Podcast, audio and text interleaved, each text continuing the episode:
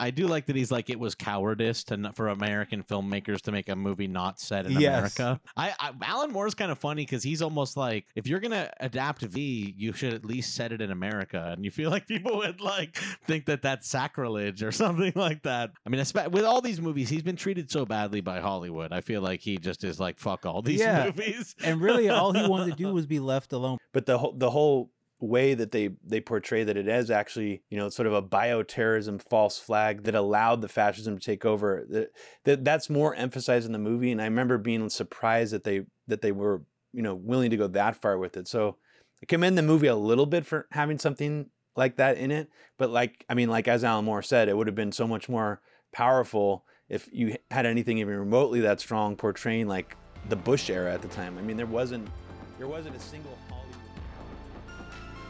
Please support the show by subscribing at patreon.com slash struggle session or sesh.plus or struggle session.substack.com.